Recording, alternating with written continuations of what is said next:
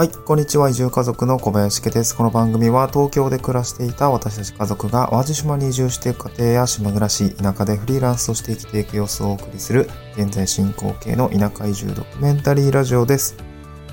えっ、ー、と、今日のトークテーマはですね、まあ、少し、えー、まあ、移住に関連、直接は関連しないかもしれないんですけど、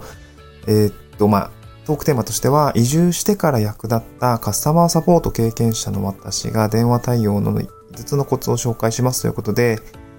うんと、まあ、ちょっと、なんだろうな、うん、移住に関わらず、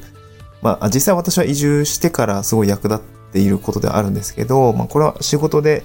培ったことが、まあ、移住でもそうだし、あと普通に仕事でもそうだし、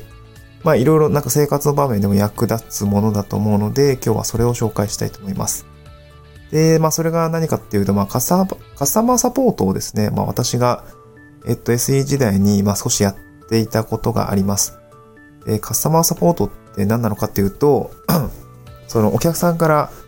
こう、まあシステム、まあ私システムエンジニアだったのでシステムの使い方を問い合わせを受けたりするんですけども、えっ、と、この使い方がわからないよとかね、そういうものをこう受けたときに、まあ、実際ちょっと技術的な部分でなんか問題があったときには、えっと、一旦こちら調べて確認しますとか、そういう、まあ、一旦、えー、お客様の課題とか問題っていうのを一回受けて、こちらで調査をして、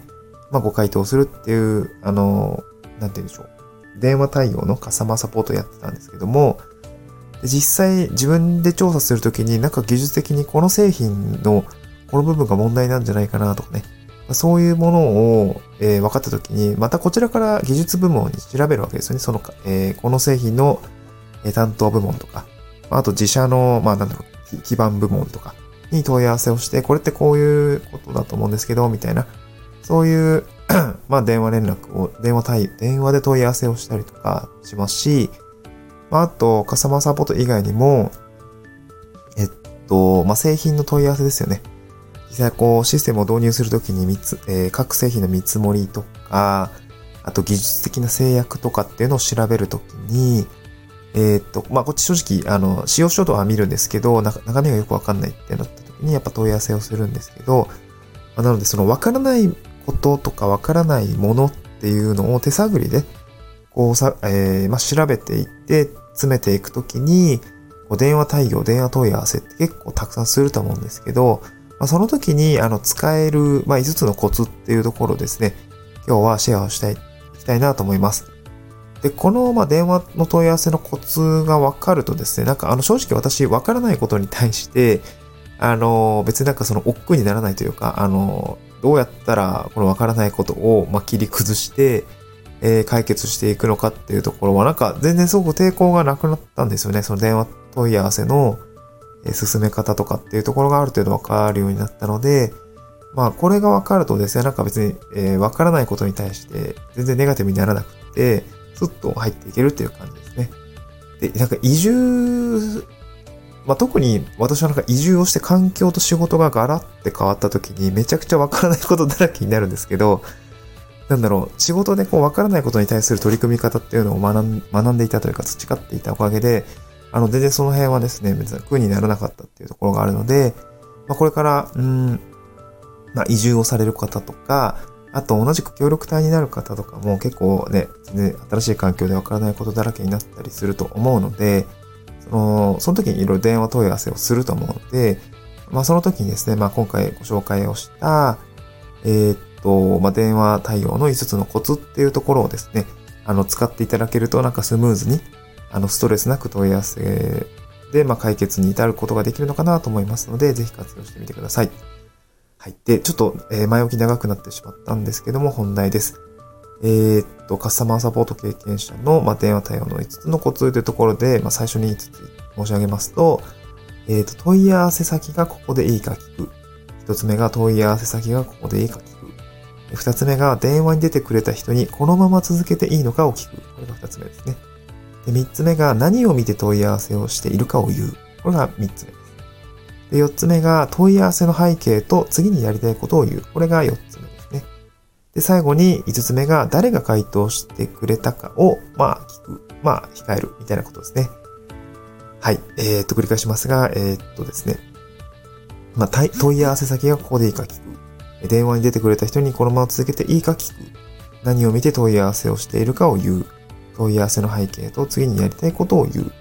誰が回答してくれたかを聞くっていうこの5つをまずですね、あの、抑えると電話対応とか問い合わせってすごく楽、えー、まあ、スムーズにいく感じになります。はい。で、ちょっと具体例申し上げますが、まあ、一つ目のですね、問い合わせ先がここでいいか聞くっていうのは、これ一番最初に聞いてください。えっと、なんか、電話、一応多分ネットとか問い合わせ先とか調べてから電話すると思うんですけど、えっと、実際ですね、私も問い合わせを受けるときに、えっと、いろいろ言わ、ばーっと言われるんですけど、なんかその、いろいろ聞いていくうちに、その内容なんかうちじゃないんだけどなっていう気持ちになること結構あるんですよね。で、結構序盤にそれ聞くとなんか、ただ問い合わせしてくれる、くれてる、まあお客さんって結構必死なので、いろいろ情景とか、こう、こうなってんですってすごい全部伝えてくれるんですけど、いや、でもその問題でもうちじゃないんです、みたいな 話、そのシステムうちじゃないんですって話になるんで、こう、なんかダラダラ話さ、ダラダラ話されてもですね、ここではないってこうバッサリ切られることもあると思います。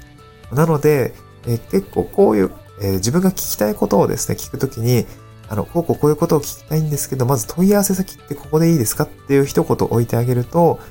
えっ、と、その時点で、あの、違ければ違いますっていうふうにあの言ってくれるんで、お互いあの、ストレスはなく、あの、時間も無駄にせず、えー、と、と、多分その問題はこちらの問い合わせ先かもしれないですってね、っていう、まあ、すぐね、回答いただけるようになりますので、これ一番最初に、こういうことを聞きたいんですけど、問い合わせ先が、まあ、問い合わせ先がここでいいかわからないんですけど、え聞いてますっていうようなことを添えてあげると、あの、いいかなと思います。で、二つ目が電話に出てくれた人にこのまま続けていいが聞くっていう話なんですけど、これはですね、まあ、ある程度問い合わせ先がここでいいかっていうのをまず聞いた上で、で、じゃあどんな問い合わせですかっていうのをこう、一旦、あの、話すんですよね。で、その時に、まあ、いろいろ、まあ、なんていうんですかね、ちょっと話す、うんと、概要レベルでちょっと話すんですね。その時に、えっと、こう、こう、こういう、こう、こういう問い合わせなんですけど、えー、っと、このまま続けて大丈夫ですかってまず言ってください。でそうすると、その、なんですかね、電話対応してくれている人も、その、一旦電話を受けたけど、担当が全然別な場合があるんですよね。で、えー、っと、これ、私のそのシステムエンジニア時代の話も、えー、っと、この、えっと、一般的にこう使い方の問い合わせを受けるんですけど、えっと、で、内容を聞いていくと、えっと、あ、それってなんか結構セキュリティ系の問い合わせの話だからちょっと別の担当につなぎたいなって思いながらずっと聞いていたりするんですよね。その時に結局全部、全部結構事細かに聞いた上で、あの、結局ですね、あの、そどうなるかというと、あ、じゃあ担当につなぎますっていう感じで、で、またその担当の人に、あの、一応ね、あの、電話を受けた私もちゃんと言うんですけど、で、結局全部が全部伝えきれないので、結局その担当の人が、えー、っと、もう一回言ってもらっていいですかみたいな形になるんですね。で、結構その時間無駄じゃないですか。で、正しく伝わらない可能性もありますし。なので、あの、電話に出てくれた人に、その、まあ、こうこうこういう内容なんですけど、このまま続けていいですかって聞くと、あの、すごい親切かなと思います。で担当が違うようであれば、担当につなぐって言ってくれますし、あの自分が担当の、まあ、範囲内の内容そうであれば、自分がそのまま引き続き、その電話の担当窓口の人も聞いてくれますので、まあ、これはあの、無駄がない、あの、聞き方かなと思います。で、三つ目ですね。で、何を見て問い合わせをしているかを言うっていうですね。これも結構大事ですね。えよくその、まあ、システム関係で言うと、その問い合わせをしてきてくれているいる人が今必死に結構情景とかを伝えているんですけども、ど、どの画面を見て言ってるのかとか、どのサイトを見て言ってるのかわからないと、結局その、えっ、ー、と、全く見当違いなものを見ながら、えー、全く見当違いなことを問い合わせているっていうパターンが結構あって、えー、結構困ったりするんですね。なので、あの問い合わせの仕方としては、今、例えばここのホームページのこのページのこの内容を見ながら話しているんですけど、こここういうことを聞きたいんですっていう言い方をすると、えー、実際その見ているものが全く見当違いであれば、その時点で、あ、えっ、ー、と、そのページ実は古くて、みたいな、新しいページがあるんでそれを送りますね、みたいな話になったりします。まあ、本当直近で言うと私もあの、空き家の残地物の、あの、分別ですね。分別とかゴミ処理の話を、えー、結構大きな、あの、粗大ゴミ処理場みたいなところです。あの、いろいろ片付けをしたいんですけど、そこの料金手続きとかを問い合わせたときに、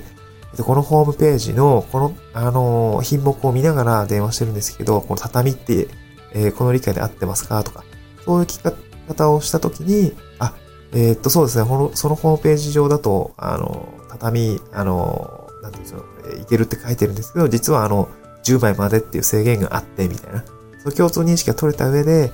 えー、っと、まあ、問い合わせの内容がはっきり返ってくるっていうような形になりますので、あの、これも結構何を見て問い合わせをしているのかっていうと、すごく、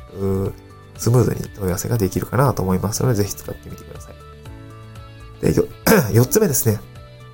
で、4つ目が、こう誰が書いて、あ、えっとね、問い合わせの背景と次にやりたいことを言うってことですね。これも、結構、あの、本質的に大事なことで、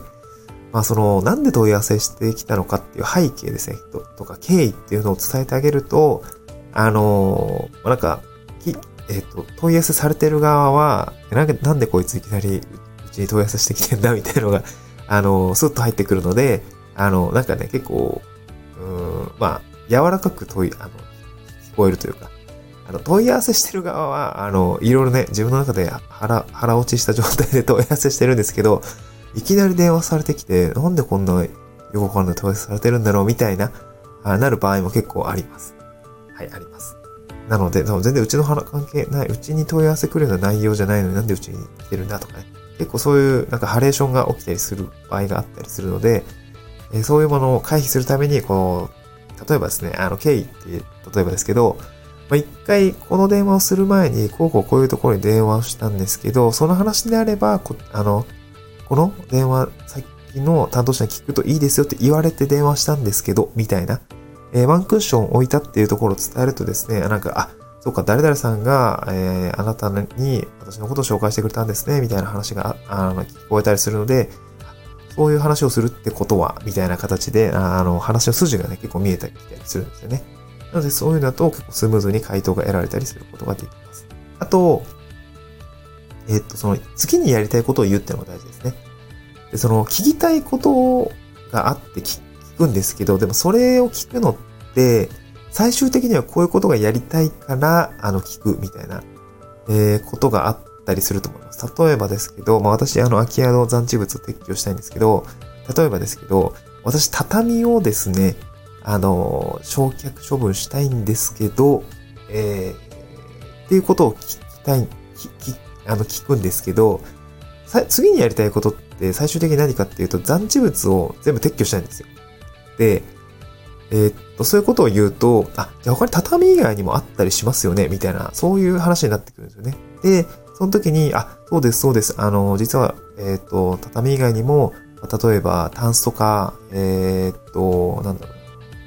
大きな農機具とかもあるんですよねって話になって、あ、じゃあ、えっと、タンスとかは、可燃物はうちでも聞き取れるんですけど、あの、農機具とか金属系は無理なんです、みたいな話になったりするんで、なんかそういう、うんと、聞きたいことを、最終的に、あ、違うな、うんとね、相手に伝えてる聞きたいこと以外にも、相手が分かってることを、あの、引き出すためには、最終的にやりたいことっていうことも言っておくと、最終的にやりたいことを実現するためにですね、こんな手段もあるよとか、まあ、こういうこともできるよみたいな話が、を、まあ、引き出すことができるので、まあ、そういう聞き方を、あの、しておくと、あの、すごくね、あの、解決に向かいやすくなりますので、こちらもやっておくといいかなと思います。はい。で、最後ですね。えー、っと、最後は、まあ、いろいろ問い合わせをした結果、まあ、誰がその回答してくれたのかを聞いておくってことが大事ですね。まあ、まあ、それ具体的に、あの、どこどこかの、誰々さんでよかったですか？とか、そういう名前を控えておくといいです。でもなんでかっていうと、その、まあ、一つは責任の所在が明確になりますよね。えっ、ー、と、誰々さんがこう言ってましたっていうのをですね、多分その、あの、名前聞いておくと、まあ、責任の所在というか、あの、誰が回答してくれたっていうことが分かるとですね、まあ、なんかそこが仮に間違ってたとして、聞いたことが実は間違ってたとしても、いや、誰々さん言ってましたよ、みたいな。まあまあ、責任の所在を責任、あの、明確にできるんで、まあ、あの、もう、まあ、自分の責任にならないというか、えー、この人がここ言ってたんでやってますみたいな形でですね、まあ、免罪符みたいな形になるんで、そこはやっといた方がいいかなと思います。あと、一時問い合わせをするじゃないですか。えっ、ー、と、どこどこに、えー、まあ、問い合わせをして、あの、結局その、聞いたんだけど、それじゃ解決しない場合もあると思うんですよね。でもその部分はちょっとうちでよくわかんないんで、あの、ここに聞いてみてくだ、あの、そこれはこの話を聞いてみてもらってもいいですかみたいな話になったりするんで、二次問い合わせに移る場合があります。その時に二次問い合わせをするときにですね、あの、一次問い合わせ先の担当者の名前を、控えて伝えてあげると、まあ、よりですね、あ、えっ、と、その二次問い合わせを受けた人たちが、えっと、あ、なるほど、なるほど。こう、こういうことがやりたくって、一回その一時問い合わせ者の誰々さんに連絡したんですね。で、うちに連絡が来たんですね。っていうことを伝えてあげると、その、あ、なるほど。まあ、あの、誰々さんから連絡来たってことは、まあ、こういうことがダメだったんだろうな、みたいな。こういうことが、あの、多分分からなかったんだろうな、ってことで、えっと、なんていうんですかね、その、より、え具体的な情景とか、状態とか、状況っていうのがですね、その問い合わせ先によく伝わりますので、まあ、正確な回答が得られやすくなるっていうような形があります。はい。えー、っと、まあ、こんな形ですね。ちょっと長くなったんですけども、まあ、私もあの、SE 時代にですね、まあ、長らくシステムの問い合わせとかですね、まあ、製品の使用の確認とかで、あの、電話の問い合わせですね、カスタマーサポートをはじめ、製品の電話の問い合わせ、電話、製品をですね、電話の問い合わせでいろいろ、